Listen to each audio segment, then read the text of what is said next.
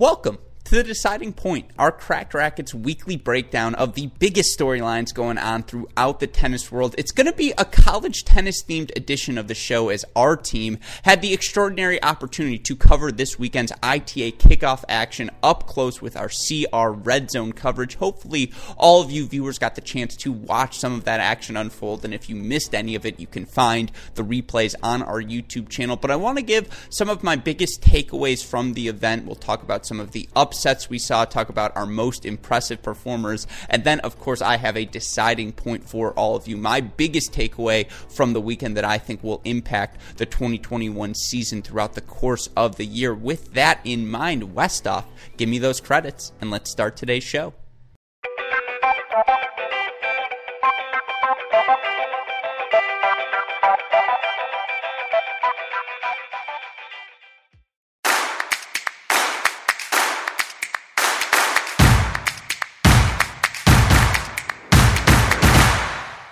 Start with some of the upsets we saw unfold on the women's side, and rarely do we ever see a top seed fall during the ITA kickoff weekend, in particular, fall in their very first match. That's exactly what happened in Raleigh as the NC State women fall to Northwestern was an incredible performance from the Wildcats. They take the doubles and then earn three straight set singles wins over NC State. Now, NC State prides themselves on their top four in singles, and they ended up getting three wins from those top four positions, but because they lost that doubles point, they had a sm- slimmer margin for error. Northwestern, their depth wins the day. They get the win at five and six, a really impressive 0 1 win at the number three singles position. Northwestern, always a team that is in the mix, but we may have to take them even more seriously this season as they get the big win over the Wolfpack to advance to the region's final. Of course, we also saw, I don't want to say quite an upset, but, you know, certainly certainly Duke was the favorite heading into Georgia Tech as they faced the Yellow Jackets in the region final, but credit to Georgia Tech 7 6 in the third victory for them to clinch a 4 3 win over their ACC conference rival and for them to advance to the national indoors. And that's a really impressive result for the Yellow Jackets because I think all six of Duke's players currently ranked by the ITA in the ITA preseason top 125 in singles, if not all six, certainly four or five of the six players. And look, Georgia Tech has a very deep lineup as well, but did not expect them to knock off the Blue Devils early on. Those are two really impressive wins for uh, both of these teams, obviously in Northwestern and Georgia Tech. And if you're an ACC conference member, you see the Wolfpack, you see the Blue Devils going down this early in the season, could be a really, really fun conference to monitor throughout 2021.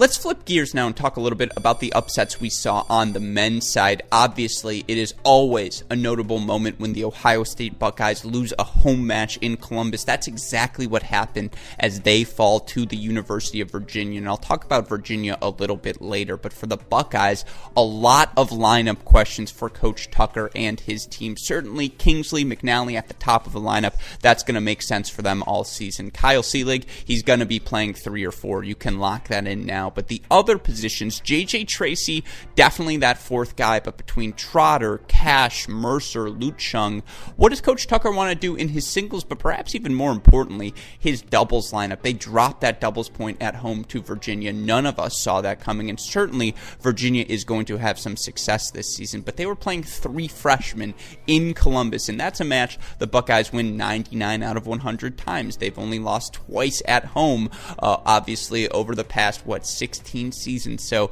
a lot of soul searching to do in Columbus. Similarly, what's going on in Gainesville was a sloppy start to the Gators season. And look, you lose a 4 3 match at Texas. That, that's never something to be too upset about, but it's the way they lost that match. After struggling in doubles, they win the doubles point, but only get two singles victories for a team that prides itself on its singles depth. That's just not going to be good enough. And look, if you have Sam Riffice playing the clinching match, a third set at the number two singles position, you take that every time if you're Coach Shelton. And look, Sam wasn't able to come through in this moment. That happens, but expected to see the Gators in the final eight. That's not going to be the case as Texas plays a really good weekend of tennis, knocks them off 4 3 to advance. And look, it's a really young Texas team. This is a team two, three seasons from now, probably we're going to be talking about as a national title contender. For them to have this sort of success already bodes really well for Coach and the program in Austin. Then the last upset, the only other host site to go down, not technically an upset, but Tennessee knocking off NC State in Raleigh. The depth the Volunteers have, they were really good last season quietly. 14 and 2 losses only to Columbia and at Georgia 4 3. Uh, this team is, has made the case that it's a power four in the SEC conference, that they belong in the conversation with Florida, with A&M, with Georgia. And it's going to be really fun to watch this veteran Tennessee team continue to succeed throughout this 2021 season.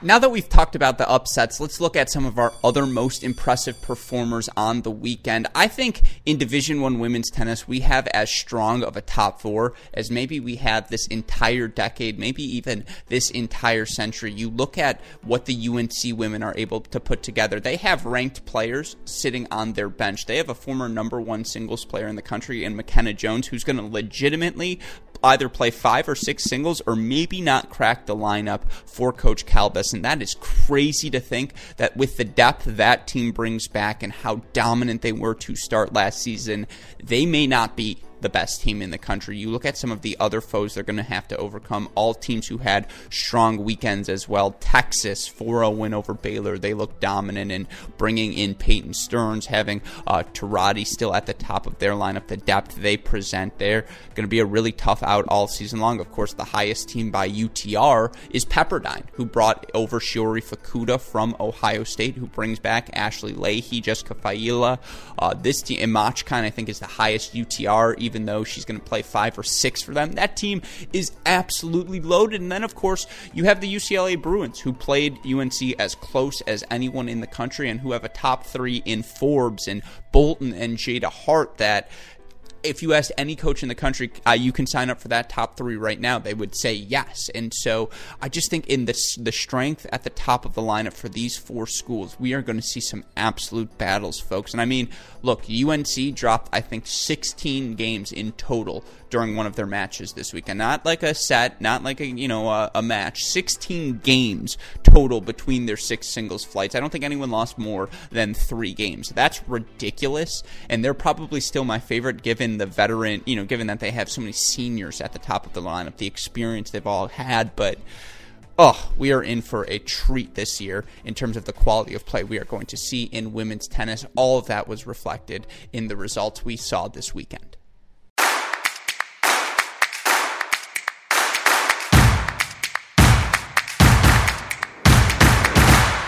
Now let's talk a little bit about some of our men's most impressive performances. TCU, all business down in Fort Worth. And yes, they didn't end up facing Wake Forest, who was down five of their top six players this weekend, and more on that story in a Great Shot podcast we'll have later this week. But look, they didn't drop a point all weekend long. They won the doubles point, they won their singles matches. Their depth shined through as it has these past six months of competition for Coach Roditi. It was really impressive for TCU to advance to the national indoors. Of course, you look at Baylor; they still hopefully are going to get to play their match against Texas A&M, but to go on the road, beat a top 10 Michigan team 4-0, win that doubles point, win the first three singles matches off the court, and look, Michigan threw everything they had at Baylor, and that match was a lot closer than the 4-0 scoreline might indicate, but this Baylor team looks really good. They're deep. They're strong at the top. Everyone in their lineup could play in any given position in any given match, and you know they have solutions should there be injuries, should guys suffer with poor form for stretches of time during the season. I think Baylor's going to be really, really good, and I really hope we get to see them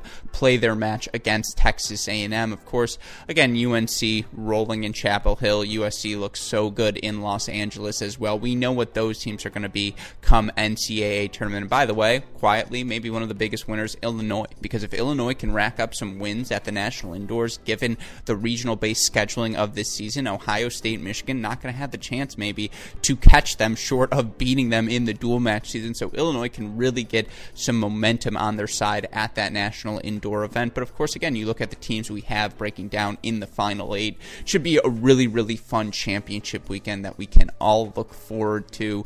But as I mentioned earlier, there is one other winner we have yet to talk about. They are the subject of today's deciding point. So, Westoff, roll those deciding point credits, please.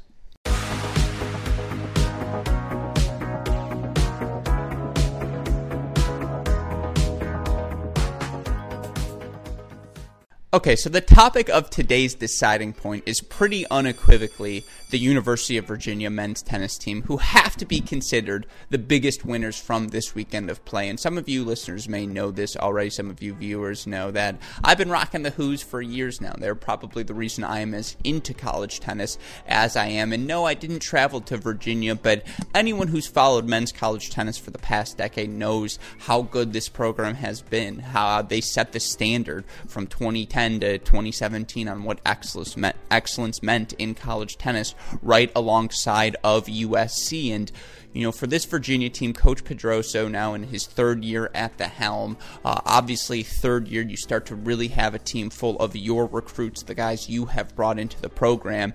And it's pretty unequivocal that Coach Pedroso just hit a, hit a grand slam with his recruiting class here in 2021. You look at the performances of Jeff von der Schulenburg this weekend, of Iñaki Montes, of uh, Chris Rodesch as well. For them to go to Columbus, you know, I think combined they win. I'm, I'm doing some quick math in my head here. Five and one in their six matches. You know, uh, Montes, von der Schulenburg undefeated in both singles and doubles all weekend long. Rodesch got them a much needed third first set in that matchup against Ohio State so that they could keep momentum on their side. And, you know, again, the it was the poise that the freshmen played with. And of course, you still have guys like Carl Soderlund at the top of your lineup. You have the luxury now, if you're Coach Pedroso, to put a guy like Gianni Ross at the number six position. Obviously, Ryan Goetz, as these freshmen get better, perhaps he moves down even a little bit lower in the lineup as well. And it's just Coach Pedroso has options and he has talent. And I don't think any of us were expecting this Virginia team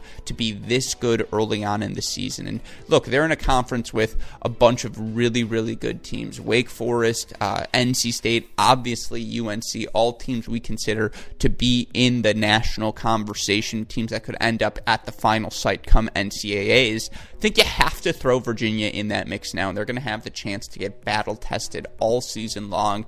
College tennis is a better place when Virginia tennis is thriving. And folks, the Hoos are back phenomenal weekend for them again. Second team to go to Columbus, I think, since 2004 and earn a victory. So shout out to Coach Pedroso and the University of Virginia men's tennis team. But that'll do it for today's deciding point. Again, we will be back next week. We will have Jamie McDonald here with us. We'll talk about all of the action unfolding in Australia, and we will be covering all of that on our Cracked Racquets podcast throughout the week. So be sure to stay tuned, stick around, and uh, go check all of them out either on our website, Cracked Racquets or wherever you listen to your podcasts. But with that in mind, for our super producer Daniel Westoff and our entire team here at Cracked Racquets, I'm your host Alex Gruskin. You've been watching another edition of The Deciding Point, and we'll see you all next week. Thanks, everyone.